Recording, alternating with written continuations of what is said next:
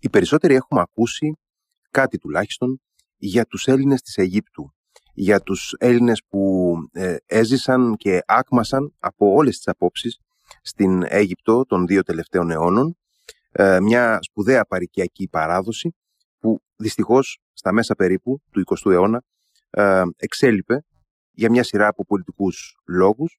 Όλα αυτά θα διερευνήσουμε απόψε με τον Αλέξανδρο Κιτροέφ. Ο Αλέξανδρος Κιτροέφ είναι διδάκτορας του Πανεπιστημίου της Οξφόρδης, είναι ε, ιστορικός καθηγητής ε, σύγχρονης ιστορίας στο ε, Haverford College στις Ηνωμένες Πολιτείες και από τις εκδόσεις Παπασωτηρίου ε, κυκλοφορεί το τελευταίο, ένα από τα τελευταία του βιβλία «Οι Έλληνες και η διαμόρφωση της νεότερης Αιγύπτου». Καλησπέρα κύριε Κιτροέφ.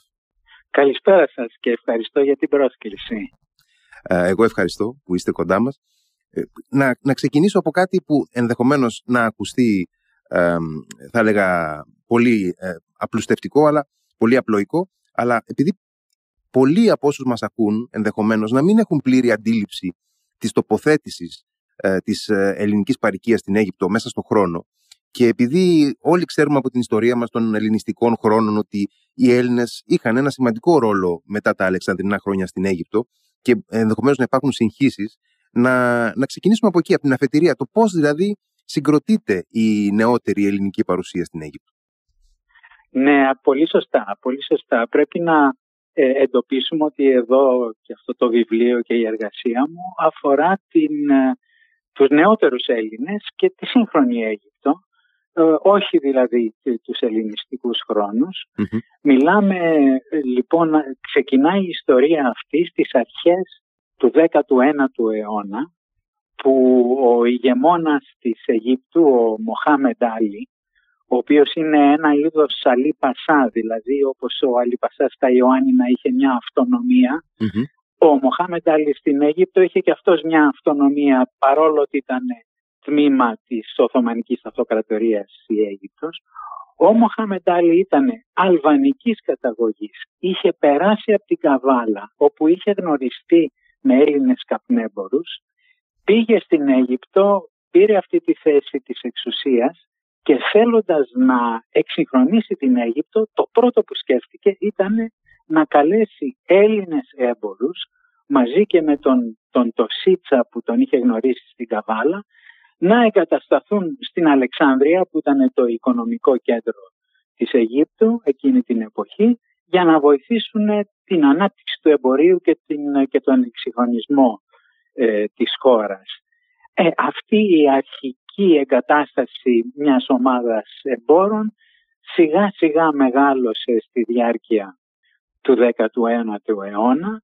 Υπήρξε μια φοβερή άνοδος, ένα οικονομικό boom για να χρησιμοποιήσω αυτή την έκφραση με το μπαμπάκι στην Αίγυπτο μέσα του 19ου αιώνα και άρχισαν τότε να κατεβαίνουν από τα νησιά του Αιγαίου και την, τον υπόλοιπο ελληνικό χώρο ε, δεκάδες, εκατοντάδες Έλληνες για να φτάσουμε στην δεκαετία του 1920 και γύρω στο Μεσοπόλεμο, όπως τον λέμε εκείνη την περίοδο, που φτάνει η παρουσία των Ελλήνων γύρω στις 120.000.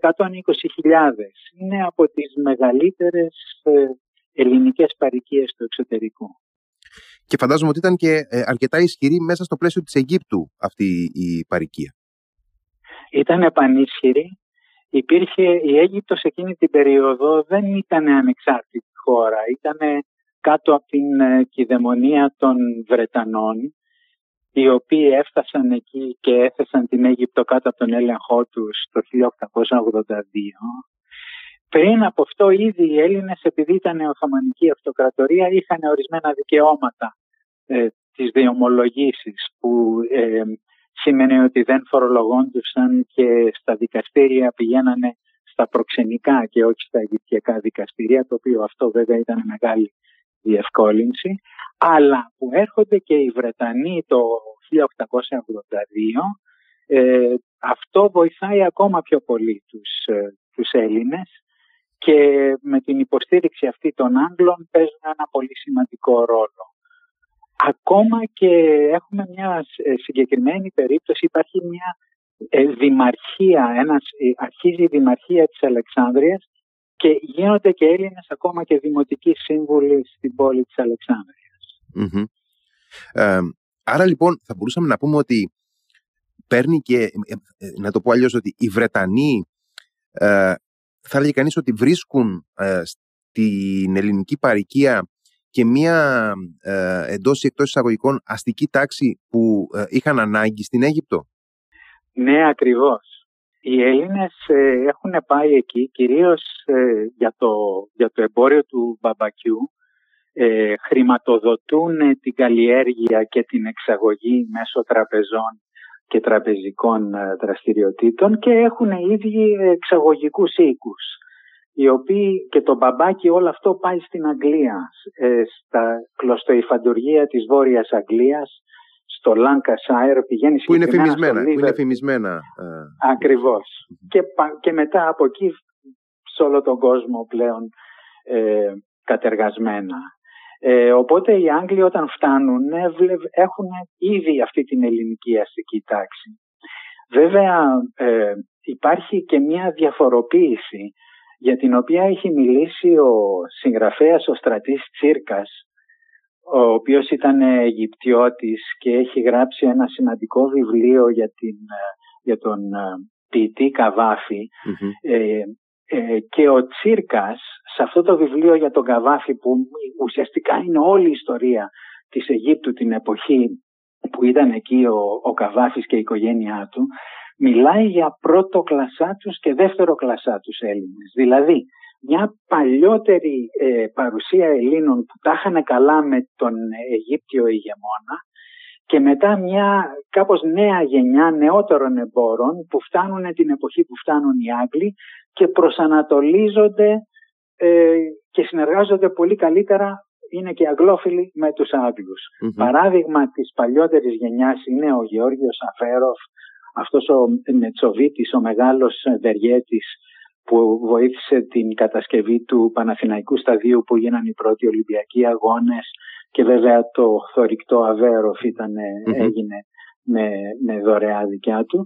Η νεότερη γενιά είναι ε, οικογένειες όπως οι Πενάκηδες που είναι το Μουσείο Πενάκη, Χορέμις και Σαλβάγος. Ε, και συγκεκριμένα αυτή η γενιά, η Πενάκη, Χορέμι, Σαλβάγη, είχαν και πολύ καλές σχέσεις με τον Ελευθέριο Ναι, είναι και μια εποχή που ε, φτάνει σε εμάς ως απόϊχος μέσα από λογοτεχνικά έργα, τουλάχιστον όσα έχουμε διαβάσει περισσότεροι στα παιδικά ή εφηβικά μας χρόνια από την, ε, από την Πινελόπη Δέλτα και από άλλους συγγραφείς όμως αργότερα.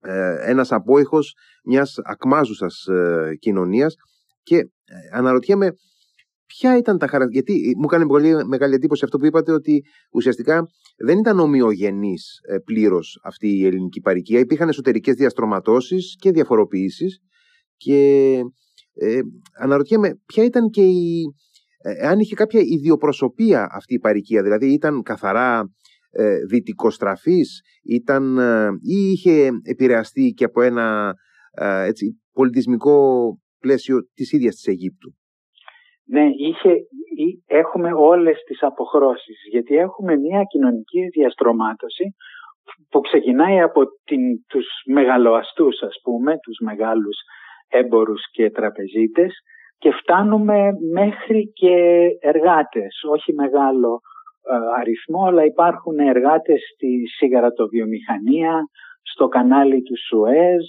οπότε από ιδεολογία, για να αρχίσουμε από αυτό, έχουμε από φιλοβενιζελικούς και φιλοβασιλικούς μέχρι και αριστερούς. Ε, μερικοί από αυτοί βοηθούν και το εργατικό και το αριστερό κίνημα στην Αίγυπτο και υπάρχουν ορισμένοι οι οποίοι θέλουν να κάνουν μια προσέγγιση προς τους με τους Αιγύπτιους.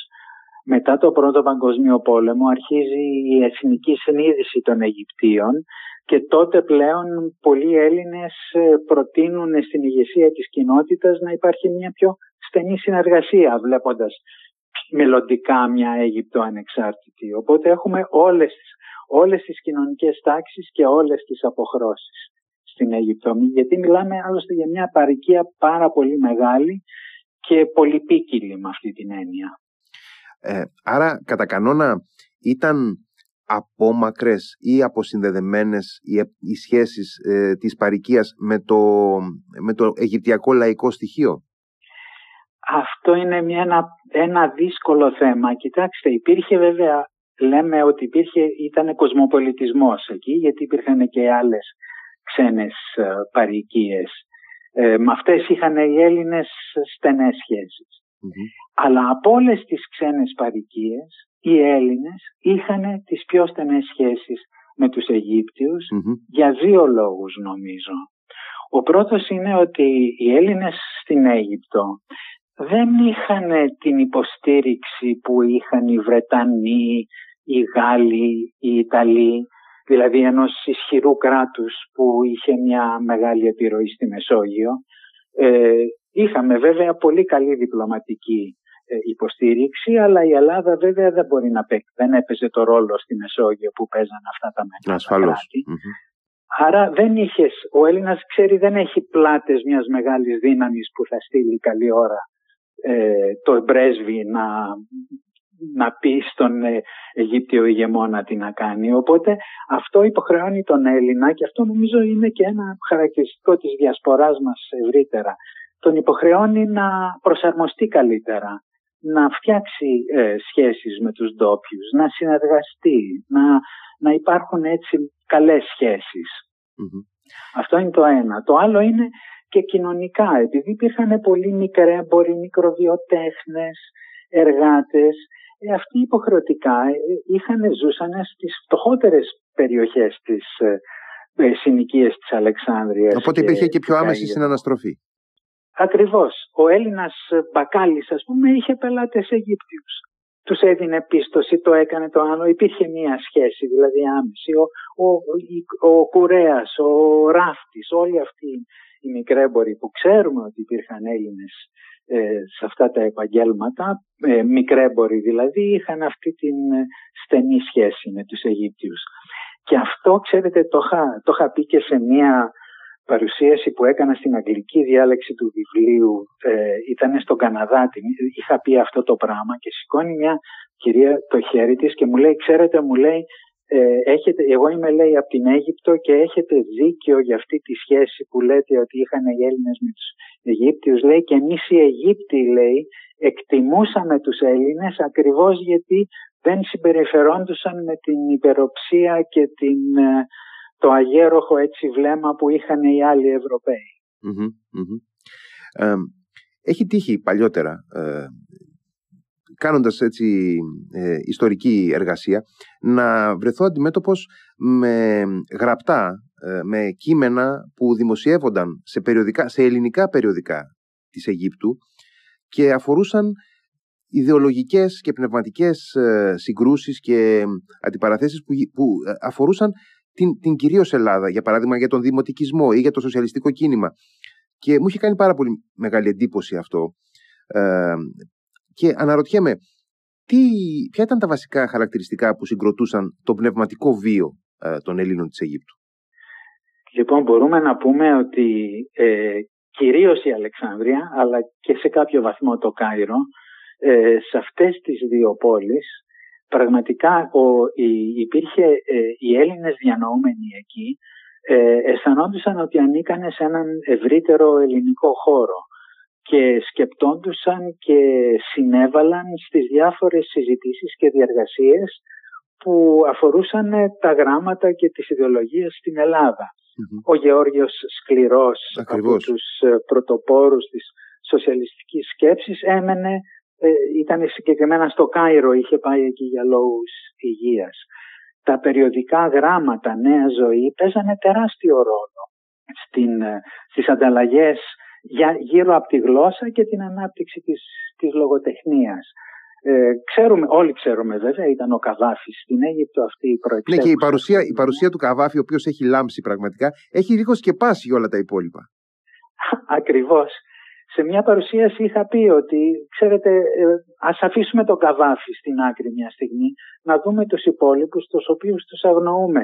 Έλληνες και Ελληνοκύπριους διανοούμενους που είχαν διαπρέψει και δημοσίευαν στα περιοδικά τα λογοτεχνικά, της, τα, τα ελληνόφωνα περιοδικά της Αλεξάνδρειας, στα οποία δημοσίευαν και Έλληνες διανοούμενοι και αντίστοιχα αυτοί δημοσίευαν σε περιοδικά στην, ε, και στην Ελλάδα και στην κυπρο να, να, να πάω λίγο στα, στα χρόνια της δεκαετίας του 40 γιατί έχει ένα ενδιαφέρον αυτή η, η περίοδος καθώς λόγω της κατοχής στην Ελλάδα σειραίουν ξαφνικά ε, μια σειρά από πολιτικά στελέχη ε, ακόμα και ανθρώπους που σχετίζονται με την αντίσταση πολύ στρατιωτική φυσικά. Οπότε υπάρχει ξαφνικά μια κίνηση πολιτικοκοινωνική εντονότερη στην Αίγυπτο ε, ε, μέσα στο, στο ελληνικό πλαίσιο πάντοτε και διαφορετική από την παραδοσιακή. Δηλαδή δεν μιλάμε για Αιγυπτιώτες, αλλά ξαφνικά μιλάμε για Έλληνες οι οποίοι έρχονται εξ ανάγκης φυσικά. Πώς επηρεάζει τη ζωή της ελληνικής παροικίας και τις σχέσεις του ελληνικού στοιχείου με τους Αιγύπτιους αυτή η περίοδος; Είναι, είναι πράγματι, είναι μια περίοδος που επειδή ακριβώς έρχεται και η εξόριστη κυβέρνηση και στρατεύματα και, ε, και το ναυτικό όσοι μπορούν να ξεφύγουν από την Ελλάδα πριν ολοκληρωτικά ε, πέσει και, συγκεκριμένα και με το, με, το, με την, το τέλος της μάχης της Κρήτης που φεύγουν πλέον όσοι Έλληνες μπορούν και στη διάρκεια της κατοχής έρχονται ε, στην Αίγυπτο από, περνάνε από το Αιγαίο και από Τουρκία, Συρία Παλαιστίνη και κατεβαίνουν στην Αίγυπτο και έχουμε έναν μικρό κόσμο της Ελλάδας εκεί με τους πολιτικούς, τους δημοσιογράφους, πολίτες, στρατιώτες, ναυτικό. Και ξαφνικά αυτή η παροικία, η οποία ήδη είχε πάρα πολύ στενές σχέσεις με την Ελλάδα, παρακολουθούσε τα πράγματα, ε, παρακολουθούσε τις και συνέβαλε στις πολιτικές διεργασίες, ξαφνικά γίνεται μέρος ουσιαστικά της, της ελεύθερης Ελλάδας και συμβάλλει και αυτή σε όλες τις διαργασίες, στις ε, όλες τις συζητήσεις που γίνονται για το μέλλον της Ελλάδας, εάν θα, θα επιστρέψει ο βασιλιάς ή όχι, τι είδος πολίτευμα θα έχουμε, ε, τι ρόλο θα παίξει η αριστερά που, ε, και η αντίσταση σε εκείνη την περίοδο. Πραγματικά δηλαδή η, η κοινότητα απορροφιέται και οι Βρετανοί οι οποίοι ε, παρακολουθούν πολύ στενά τα, τα πράγματα στην Ελλάδα στη δεκαετία του 40 παρακολουθούν τις διεργασίες μέσα στην κοινότητα και αυτό τον ελληνικό κόσμο για να καταλάβουν ε, ποιες είναι οι τάσεις στην ε, ελληνική κοινή γνώμη. Γιατί δεν έχουν βέβαια πληροφόρηση από την Ελλάδα, αλλά σου λένε έχουμε μια μικρή Ελλάδα, ένα μικρό, μικρό κόσμο της Ελλάδας στην Αίγυπτο. Αυτό ήταν μια περίοδος που, που κάπως απροσανατόλισε με την... Δεν το εννοώ με, ε, αρνητική έννοια, αλλά στη δεκαετία του 30 οι Έλληνες προσπαθούσαν όλο και πιο πολύ να προσεγγίσουν τις, τους Αιγύπτιους εθνικιστές. Και ξαφνικά οι συνθήκες του Δευτέρου Παγκοσμίου Πολέμου έστρεψαν πάλι την προσοχή τους στην Ελλάδα μετά το τέλος... Και ισχυροποίησαν και, ε, ισχυροποίησαν και τη Βρετανική παρουσία στην Αίγυπτο οπωσδήποτε οι συνθήκες του πολέμου. Οπωσδήποτε που, που οι, οι συνθήκες του και οι, ακριβώς γιατί και οι, οι Βρετανοί είχαν συμφωνήσει με τους Αιγυπτίους να, να σταδιακά να επιτρέψουν ακόμα πιο πολύ ανεξαρτησία και ακόμα πιο πολύ αυτονομία αλλά υπήρχε μια ρήτρα σε μια συμφωνία που είχαν κάνει σε περίπτωση πολέμου έχουμε το δικαίωμα να ξανα ε, να ξανααναλάβουμε ουσιαστικά την επιτήρηση της χώρας και αυτό και κανουν εκείνη την περίοδο. Ε, και μετά το τέλος του Δευτέρου Παγκοσμίου Πολέμου αποσύρονται ε, οι Βρετανοί σταδιακά και πλέον οι Έλληνες πρέπει να αντιμετωπίσουν μια πραγματικότητα η οποία είναι η Αίγυπτος που παίρνει έτσι ε, βήμα-βήμα πάει προς την ανεξαρτησία της. Ε, ποια ήταν τα, τα σημεία ε, καμπής που ουσιαστικά οδήγησαν και στην αποδρομή του Αιγυπτιώτη ελληνισμού; Δηλαδή, όταν ε, κυριαρχεί πλέον το εθνικιστικό κίνημα του Νάσερ και γίνεται η πλήρης ε, ε, από απικιοποίηση, εν πάση περιπτώσει, της Αιγύπτου και η, ε, η, απομάκρυνση όλων των παρικιών, όλων του, του, ξένου στοιχείου, του, του δυτικού στοιχείου πώς ε, συμπεριλαμβάνεται εκεί και το ελληνικό. Γιατί αντιλαμβάνομαι ότι υπήρχε μια κάπως διακριτική σχέση ε, του ελληνικού στοιχείου με, με, με τους Αιγυπτίους μέσα στο, στο ευρύτερο ευρωπαϊκό πλαίσιο. Άρα λοιπόν ε, δεν υπήρξαν προσπάθειες να εξαιρεθούν οι Έλληνες της Αιγύπτου από αυτή τη, τη διαδικασία ή ήταν αρκετά συνδεδεμένοι με ένα πλαίσιο και, και οι Έλληνες δηλαδή ήταν αρκετά συνδεδεμένοι με ένα πλαίσιο εκμετάλλευσης, ας το πούμε εντός εισαγωγικών, της, ε, της Αιγυπτιακής οικονομίας. Λοιπόν, υπήρχε και, ε, υπήρχε και δεν υπήρχε μια ε, ε, ειδική μεταχείριση για, για τους Έλληνες, η οποία εξασθένησε σταδιακά. Αρχικά με την επανάσταση του Νάσερ το 1952 εθνικοποιούνται βέβαια οι μεγάλες επιχειρήσεις, ε, η εξαγωγή μπαμπακιού και από εκεί φεύγουν, φεύγουν ας πούμε εκλείπουν πλέον οι μεγαλοαστικές οικογένειες. Ε, αλλά και γίνονται ορισμένα βήματα αιγυπτιοποίησης, ε, υποχρεώνονται οι επιχειρήσεις να συμπεριλάβουν πιο πολλά μέλη στο Διοικητικό Συμβούλιο που είναι Αιγύπτιοι και ένα σωρό τέτοια μέτρα, αλλά δεν, δεν υπάρχει ε, κάποιο είδους άλλος περιορισμός. Μετά έχουμε την, την κρίση του Σουέζ το 1956, το Σουέζ, το κανάλι του Σουέζ είναι το μόνο που δεν έχουν εγκαταλείψει οι Άγγλοι. Είναι ακόμα κάτω από τον έλεγχο των Γάλλων και τον στρατιωτικό έλεγχο των Βρετανών, οικονομικό των Γάλλων, στρατιωτικό των Βρετανών και ο Νάσερ ζητά την εθνικοποίηση το 1956. Οι μεγάλες δυνάμεις δεν δέχονται αυτό ε, και γίνεται, ο Νάσερ αντιστέκεται, γίνεται μια επίθεση στο κανάλι των Άγγλων, των ε, Γάλλων και, και, και του Ισραήλ την οποία όμως σταματάνε οι Ηνωμένες Πολιτείες οι, οποίες, οι οποίες παίρνουν θέση υπέρ του Νάσερ και ο Νάσερ ουσιαστικά πετυχαίνει την εθνικοποίηση του καναλιού του Σουέζ και τα αντίπεινα του είναι να διώξει τους Βρετανούς, τους Γάλλους και τους Ιταλούς υπήκοους και τους Εβραίους σχεδόν σε μία νύχτα. Δηλαδή νομίζω τους δίνουν 24-48 ώρες και ξαφνικά τους διώχνουν. Οι Έλληνες έχουν ταχθεί υπέρ του Νάσερ. Μάλιστα οι Έλληνες στο κανάλι με υπόδειξη της ελληνικής κυβέρνησης αλλά και αυτοί εθελοντικά βοηθούν τους Αιγύπτιους σε όλη αυτή τη διάρκεια της κρίσης του Σουέζ. Είναι, αν μου επιτρέπετε, ε, συγγνώμη που ναι. διακόπτω, απλά να πω ότι είναι και μια περίοδος που η Ελλάδα βρίσκεται ούτως ή άλλως σε μια όξυνση των σχέσεών της με τη Βρετανία λόγω του Κυπριακού, που έχει και, και αυτό μια αποαπικιακή διάσταση. Ακριβώς και ο Νάσερ, ε, ο οποίος είναι ηγέτης του, του τρίτου κόσμου, των αδεσμεύτων, ε, για να το πούμε σωστά, ε, έχει πάρει πολύ θετική θέση υπέρ του κινήματος της Ένωσης της Κύπρου με την Ελλάδα. Mm. Ακριβώς, οπότε και αυτό το, το έχουμε υπόψη μας οι, οι, οι Έλληνες. Ε, και γι' αυτό το λόγο η Ελλάδα στέκεται στο πλευρό της Αιγύπτου και εξαιρούνται από αυτές τις απελάσεις οι Έλληνες και σε εκείνη τη στιγμή το 56 δηλαδή φαίνεται ότι θα, θα, θα υπάρξει μια ειδική μεταχείριση για τους Έλληνες.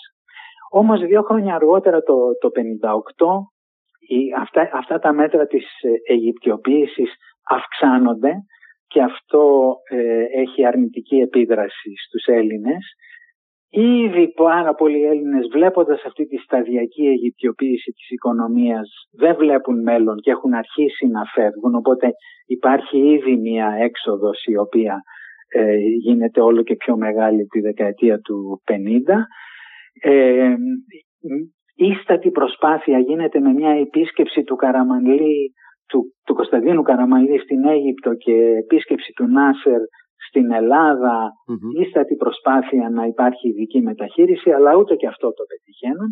Και μετά το 61 και μετά το 63 ο Νάσερ αρχές της δεκαετίας του 60 πλέον περνάει από εθνικιστικά μέτρα σε σοσιαλιστικά, δηλαδή κάνει εθνικοποιήσεις ε, σε όλο το εύρος της οικονομίας και πλέον αυτό είναι και το, το τελευταίο χτύπημα δεν σημαίνει ότι φεύγουν όλοι οι Έλληνες. Πολύ μικρά έμποροι θα μείνουν γιατί δεν θα τους ε, πειράξει η εθνικοποίηση αλλά θα μείνουν μόνο ε, λίγες χιλιάδες ε, Έλληνες και ουσιαστικά είναι το, το τέλος της, της, δεν είναι το τέλος της ελληνικής παρουσίας αλλά είναι το τέλος της, της, αυτής της σημαντικής παρουσίας που, που έχουμε αυτή τη μεγάλη παροικία που είχε ε, διαδραματίσει τόσο μεγάλο ρόλο και για την Αίγυπτο και για την Ελλάδα. Διατηρείται ως σήμερα μια, παρουσία, μια κάποια παρουσία ε, Ελλήνων, έτσι δεν είναι; είναι μερικές χιλιάδες στην Αλεξάνδρεια και, και πιο πολύ στο Κάιρο, γιατί τώρα το Κάιρο είναι πιο πολύ το, στο Κάιρο, ε; το οικονομικό κέντρο. Ναι. Ναι, έχει, έχει ενδιαφέρον αυτό. Ε, φυσικά έχουμε και το Πατριαρχείο Αλεξανδρίας, ε, που είναι ένας θεσμός ε, που διατηρείται, έχει, το δικό του, έχει τους δικούς του ρυθμούς, έχει τη δική του παρουσία, η οποία είναι εμπεδομένη ε, στην Αίγυπτο και στην Αφρικανική Ήπειρο ευρύτερα. Είναι εμπεδομένη και υπήρχε βέβαια πριν την άφηξη των Ελλήνων Ασφαλώς. στις αρχές του 10ου αιώνα και συνεχίζει και έχει και, και αυτό μια μεγάλη ιστορία δεν είχε βέβαια συνεχή παρουσία, υπήρχαν ε, στιγμές που οι Πατριάρχες Αλεξάνδρειας έπρεπε να πάνε στην Κωνσταντινούπολη, αλλά το Πατριαρχείο τώρα παραμένει και είναι βέβαια της Αφρικής και παίζει ένα πολύ σημαντικό ρόλο ε, στην, ε, στην Αίγυπτο. Και έχουμε και τους, αυτούς τους λίγους χιλιάδες πόσο θα διατηρηθεί τουλάχιστον το Πατριαρχείο θα μείνει ελπίζουμε. Η παρουσία των Ελλήνων ε, δεν προβλέπεται να, να αυξηθεί. Θα υπάρξει μια παρουσία, αλλά ε, όλοι όσοι, όσους μιλά, μιλώ τώρα στους ε, ε, ηγέτες των, των δύο παρικίων δεν βλέπουν έτσι μια, μια άνοδο πλέον. Μπορούμε αντιμετωπίζοντας έτσι μακροσκοπικά πια ε, ιστορικά την, ε, την, ελληνική παρικία, την ελληνική παρικία και την παρουσία συνολικά των ε, Ελλήνων στην Αίγυπτο, τη σύγχρονη Αίγυπτο, μπορούμε να πούμε ότι οι, οι Έλληνες υπήρξαν μια δύναμη συγχρονισμού της Αιγύπτου, μοντερνισμού στην Αίγυπτο; εγώ το πιστεύω αυτό, αλλά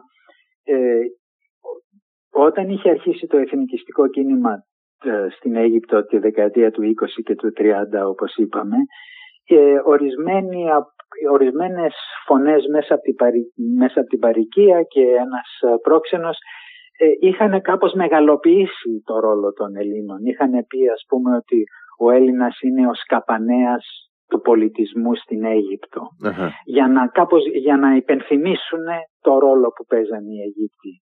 Ε, δεν ήταν ακριβώς σκαπανέας, δηλαδή η Αίγυπτος δεν, δεν χρειαζόταν, θα είχε εξυγχρονιστεί αργά ή γρήγορα. Απλώς οι Έλληνες όμως συνέβαλαν πάρα πολύ σε αυτό τον ε, εξυγχρονισμός στην Αίγυπτο, βοήθησαν τη διαμόρφωσή της και αυτό ακριβώς γιατί οι Έλληνες προσαρμόστηκαν. Δηλαδή εκεί που οι Αιγύπτιοι άρχισαν να προσπαθούν να φτιάξουν δικιά τους βιομηχανία γιατί για να ανεξαρτητοποιηθεί ένα κράτος χρειάζεται και να έχει το δικό, το δικό του βιομηχανικό τομέα. Οι Έλληνες βοήθησαν, επένδυσαν σε αυτά τα πράγματα. Οι άλλοι ξένοι δεν επένδυαν τόσο εύκολα σε αυτό το τομέα. Αλλά επειδή ακριβώς ο Έλληνας της Διασποράς είναι και αναγκασμένος αλλά και θέλει να προσαρμοστεί, είδανε προς τα που πήγαινε η, η Αιγυπτιακή οικονομία και, και βοήθησαν πάρα πολύ σε αυτό το τομέα. Και ε, κάνοντας αυτό, ε, με, έχοντας Αιγύπτιους υπάλληλους και συνεργάτες, βοήθησαν και, και άμεσα, όχι έμεσα που έφεραν ορισμένες καινούριες κατασκευαστικές και βιομηχανικές πρακτικές στην Αίγυπτο, αλλά βοήθησαν τους ίδιους τους Αιγύπτιους. Και α, ακούω και ιστορίες τώρα, θυμάμαι την τελευταία που άκουσα από μια ε, Αιγυπτία ε, κυρία μου έλεγε ότι ο, ο πατέρας της είχε ε, το, το μαγαζί του πατέρα του δούλευε σε ένα μαγαζί Έλληνα, ο οποίος έπρεπε να φύγει τη δεκαετία του 60. Σε πολλές περιπτώσεις κλείναν τα μαγαζιά τους για να, φύγαν, να φύγουν και δίναν το κλειδί στον Αιγύπτιο συνεργάτη ή τον υπάλληλο και του λέγανε δικό σου το μαγαζί, πάρτο. Ε, και πολλά πολλά τέτοια παραδείγματα.